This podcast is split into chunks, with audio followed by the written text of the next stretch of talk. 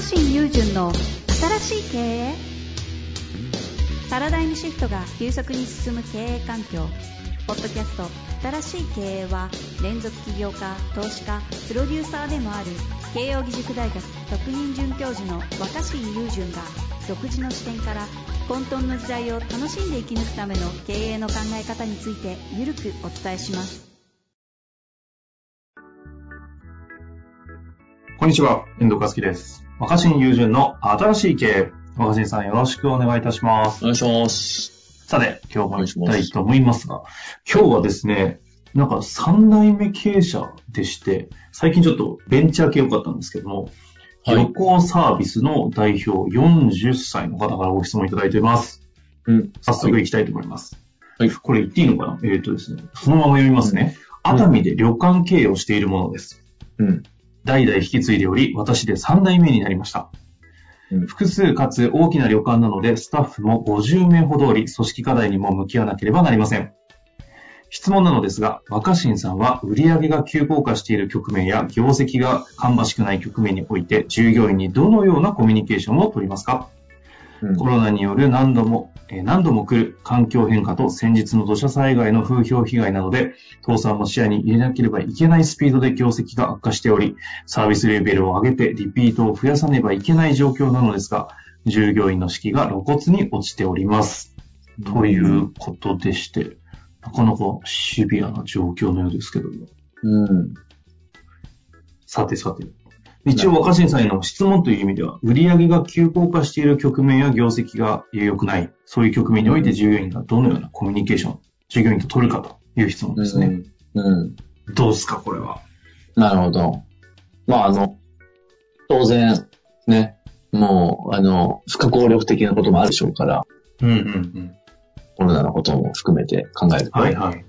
ただ、まあ、最近、あの、僕もいろん。な地域でいろん。な仕事をやってるん。ですけど、まあ、もともと大学院生、大学院生の時にモチベーションの研究はしてたし、その、なんか、今大事なのは、えっと、着実に成長してるとかステップアップしてるっていうことを、えっと、ちゃんと可視化させることができれば、うんそれはみんなテンション上がると思うんですよ。はいはい例えば、はい。うん、例えば給給料が昨日に上がってるとか、お客さんの数がどんどん増えていってるとか、うん。えっと、建物がどんどんこう増築されてでかくなってってみたいな、目に見えて、拡大してるっていうことが、はいはいはい。あ確認できれば、それみんないいと思うんですよ。それが逆に言うと変、細かいこと考えなくても、なんだかんでってみんなそれはテンション上がると思うし、うんうん。その、あとなんかやる気出ない、頑張れないって社員がいても個人のせいにできるじゃないですか。いやいやいや、会社は、会社は業績もいいし、給料も上がってってて、みんな満足してるよみたいな。それで満足できないってのはあなたのせいなんじゃないのっていう。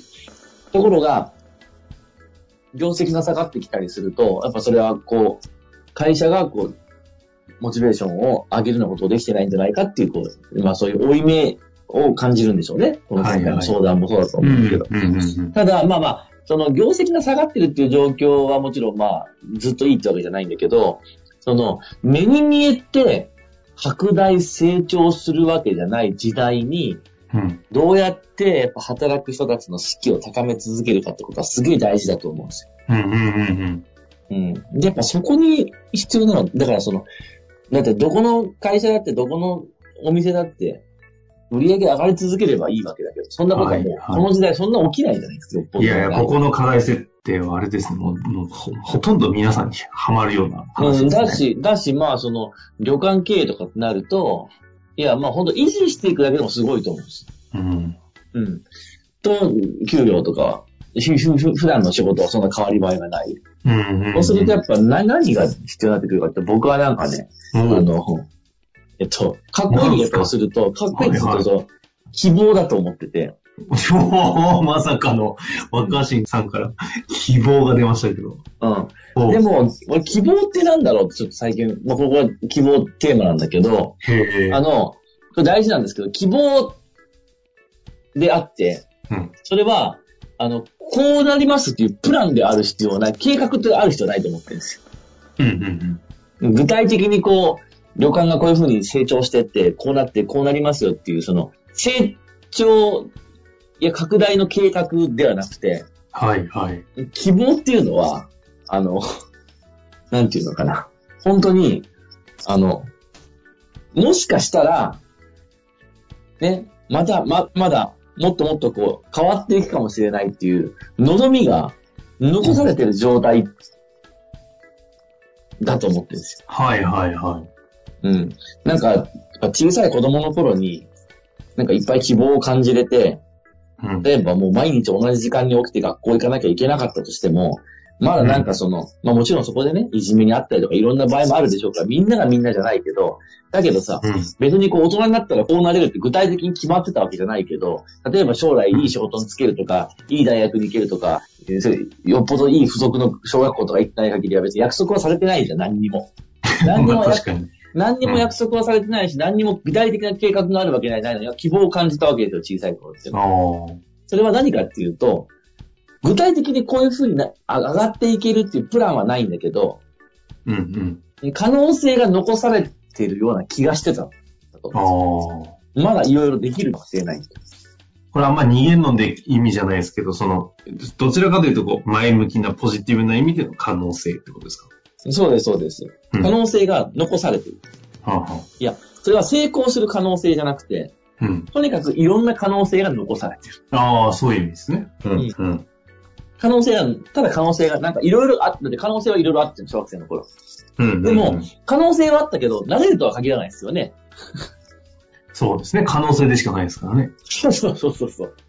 だから僕この拡大成長しなくなった社会において大事なのは、そのうん。実行可能かどうか関係なく、ただ人生において、可能性が残されているような気でいられるかどうかが大事だと思ってるんですよ。はあ、はあ、はところが、ここに来てやっぱ熱海とか、熱海って一回もう成長し尽くしたエリアでもありますよね。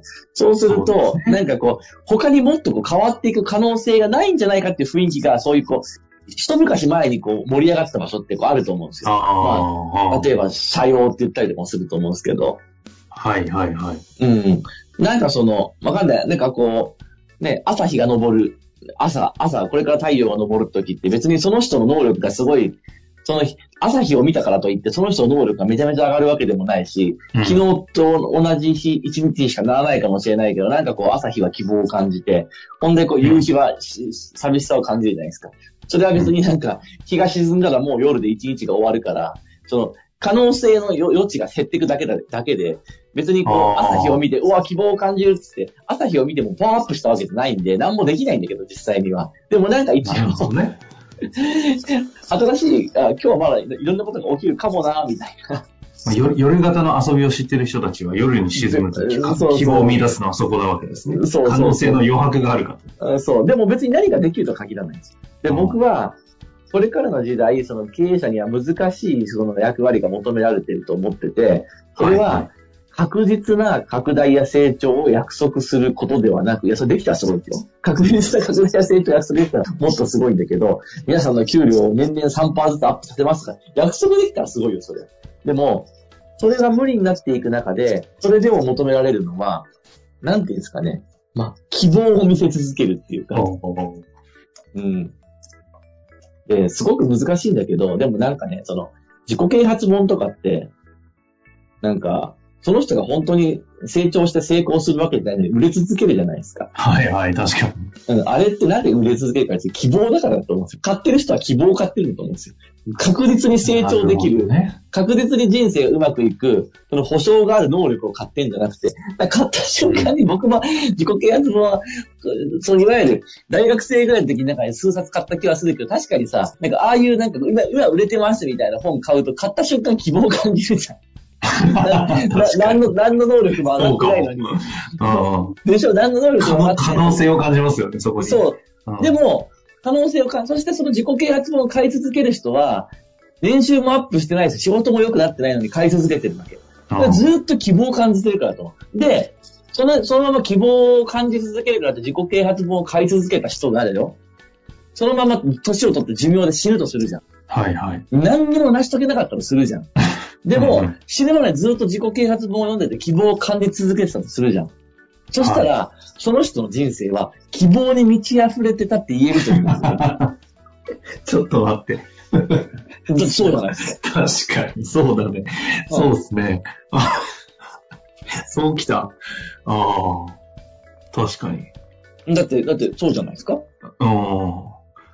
そうですね。確かに自己啓発本を買い続けられるメンタリティが あると、それは希望に満ち溢れ続けてたと。うん、ずっとそれがある。そうそう。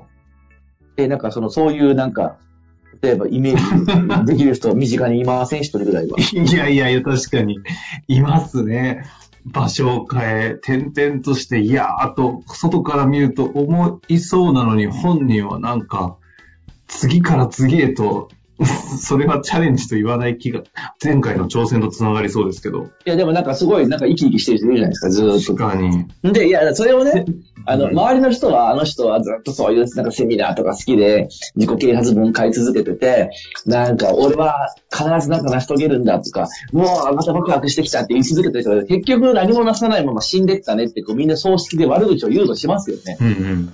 ね、言うと思うんですよ。あの人、うんああいうの好きだったけど何も変わらなかった。でも本人はずっと希望に満ち溢れて死んだんですよ。いや、それそれ幸せじゃないですか、本人。確かに。ちょっと待ってください。今日この回、あの、面白いんですけど、うん。で、でいう話をもってして、今回の、うん。この、社員さんたちが、うん。その、なんかこう、要は希望を見出せない社員さんたちが、どうしていいかわからないというところにどうコミュニケーションを取っていいかうん。っていう悩みなんですけど、うん。だから、あのね、うんえっと、やっぱ現実は現実なわけで、やっぱその熱海のような、熱海のような、まあ、一昔前にこう盛り上がった、そういうなんか、はいはい。観光地や療養地ってのは社用なのは仕方ないと思うし、いや、熱海に別にチャンスがないって言ってるわけじゃないけど、まあでも、その熱海がこれからもっと落ち込んでいこうが何しようが、その旅館の人たちって仕事しなきゃいけないんですよね、その仕事を。はいはいはい。じゃないですか。で、うんうんうん。そのいくら昔より給料が下がったとかお客さんの数が減ったっていう現実を反省してもどうしようもないことあると思うんですよ。うんうん。僕仕事ってその努力だけじゃカバーできないこといっぱいあると思うから。しかもその地域に生まれて、やっぱその熱海には熱海らしい仕事をしてる人がいっぱいいて、みんながみんはいはない急にこう、全員仕事辞めて別の仕事しようともできないじゃん。そのえ一部ではそういう人いるかもしれないけど。うんうん。そうすると、やっぱり大多数の人は、その業界が冷え込んでいこうが何しようがその仕事を続けていく必要があると思うんです。はいはいはい。だったらそこに必要なのは、実際にその仕事が復興するかどうか以上に、希望を持ち続けられるようにしとくのが大事だと思うんだよ、みんなが。最後まで。続けなきゃいけないんだったら。で、やっぱだから経営、ね。だから経営者、もちろん経営者は一生懸命経営改善する努力もすべきだと思うんですよ。うんうん。いや、なんだけど、経営改善の努力をしてもどうにもならないこともあるじゃんだって実際は。はいはいはいうんはい。それでも、は、ついてきてくれてる従業員に希望は見せるべきだと思うんですよ。つまりまだまだ諦めてないし、こんなことも絶対いつかやろうとか、こういうふうに景気が戻ってきたらこう変えようとか、こんな風になるかもしれない。まだこれができるかもしれないって希望を見せ続ける。はいはいはいはい。だって希望を見せ続けようが、続けまいが、その給料で働いてもらうことは一緒じゃん。だったら働いてもらってる間に、はあ、うち潰れそうだわ、社長元気ないわ、なんかもうダメって言われてるわって気持ちで働かせるのか、うんまだまだいけるかもしれないと思って働かせるのか、同じ給料もらって働くんだったら、希望に満ち溢れて働いてもらってる方がいいじゃない。しかも、どっちかといえば、それで希望をみんな持って、前向きに働いてる方が多分いい成果も出ますよね。うん接客も良くなるだろうし、気持ちも上がっていくし、人材の流出も避けれると思うし、いい人が残っていくし、その結果、その限られた競争の中でもいいサービスが提供できて、勝てると思うんですよ。うんうん。だからまず、その、確実にうまくいくっていうプランよりも、どうかわかんないけど希望があるって。まだ終わってない。まだまだできるっていうその余地を見せることが必要だと思うんですよ。可能性の余地ね。あの、希望、希望を。希望ですよね。うん。あその、こ今回これ聞いて、すごく感じたのは、なんか、元気になりましたね。いや、なんだけど僕それ、それ大事だと思ってて。希望、希望を生み出しましたよ、今。うんもっと、もうちょっと真面目な話をする。いや、何言って思うかもしれないけど、何言ってはいはでも、その、現実ってすごく残酷で、うん。でも経営者は現実と向き合う必要があると思うんですよ。つまり、経営者の仕事は自分自身は厳しい現実に向き合いながらも、その周りの人たちには希望を見せておくってことだと思うんですよ。なんすか？もう今日、なんか、むちゃくちゃまともな、めっちゃいい話いやいやいや、というかい、や、だ、だ、めちゃめちゃ現実の話を。例えば、うん政治家の仕事もそうだと思っていて、ねえっと、社会から、えっと、格差や不平等をなくそうって言いますよね。で、うんうん格差や不平等が完璧になくなるっていう社会はげ実現不可能なのかっていう多分無理だと思うんですうん。よ。うん、おそらく。完全に格差とか、だって完全に格差をなくしてみんながハッピーになってるっていう方法分かってないんだからみんな。はいはいはい。うん格差もなくして不平等も一切なくすっていうのは理想かもしれないけど、でも実際の社会の現実にはいろんな格差があるし、不平等もあるじゃないですか。じゃあ、うんうんで政治家はそのふげ厳しい現実と向き合うんだけど、じゃあそこで政治家が、あ、皆さんいろいろ考えたんだけど、格差とか不平等をなくすって現実には無理っすわ、みたいなこと言われちゃうと、みんながっかりしません、確かに。そうね。で、しかもたまたまやっぱり、ね。うん、運、運、運が悪く、格差社会の中では格差の低い方になってしまった人もいると思うし、不平等で、なんかこう割を食って生きてる人もいると思うんですよ。でもそういう人たちに、いや、まあそういうもんだから社会はっていうのか、いや、それはやっぱり、とにかくなんとか、すぐには無理でも改善しようとし続けますって、政治家が改善しようとも、その、まだ、これでもう現実は確定ではないですって言い続けてから全然違うと思う。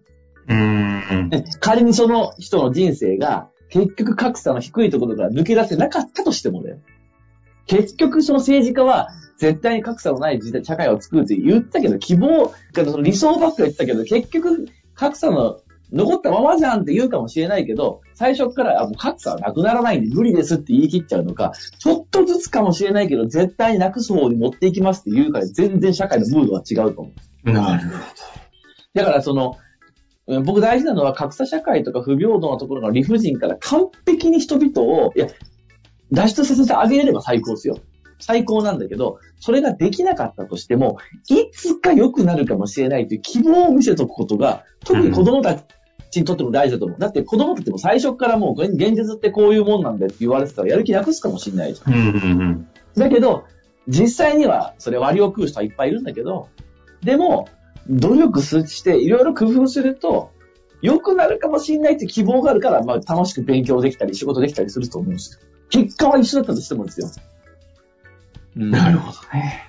だから大事なのは、もちろんその結果が出れば最高だけど、結果が出なさそうな難しい状況においても、その厳しい現実と向き合って経営者は一生懸命打開策を考えながらも、その周りの人には希望を希望を見せろと。うんまあまあ可能性がまだあることを言い続ける。うん最後まで言い続ける。叶わなかったとしても言い続ける。それだけで結構人の人生や仕事っていうのは幸せになったりするもんなんじゃないかなっていう。なんかそれは僕は大事だと思ってます。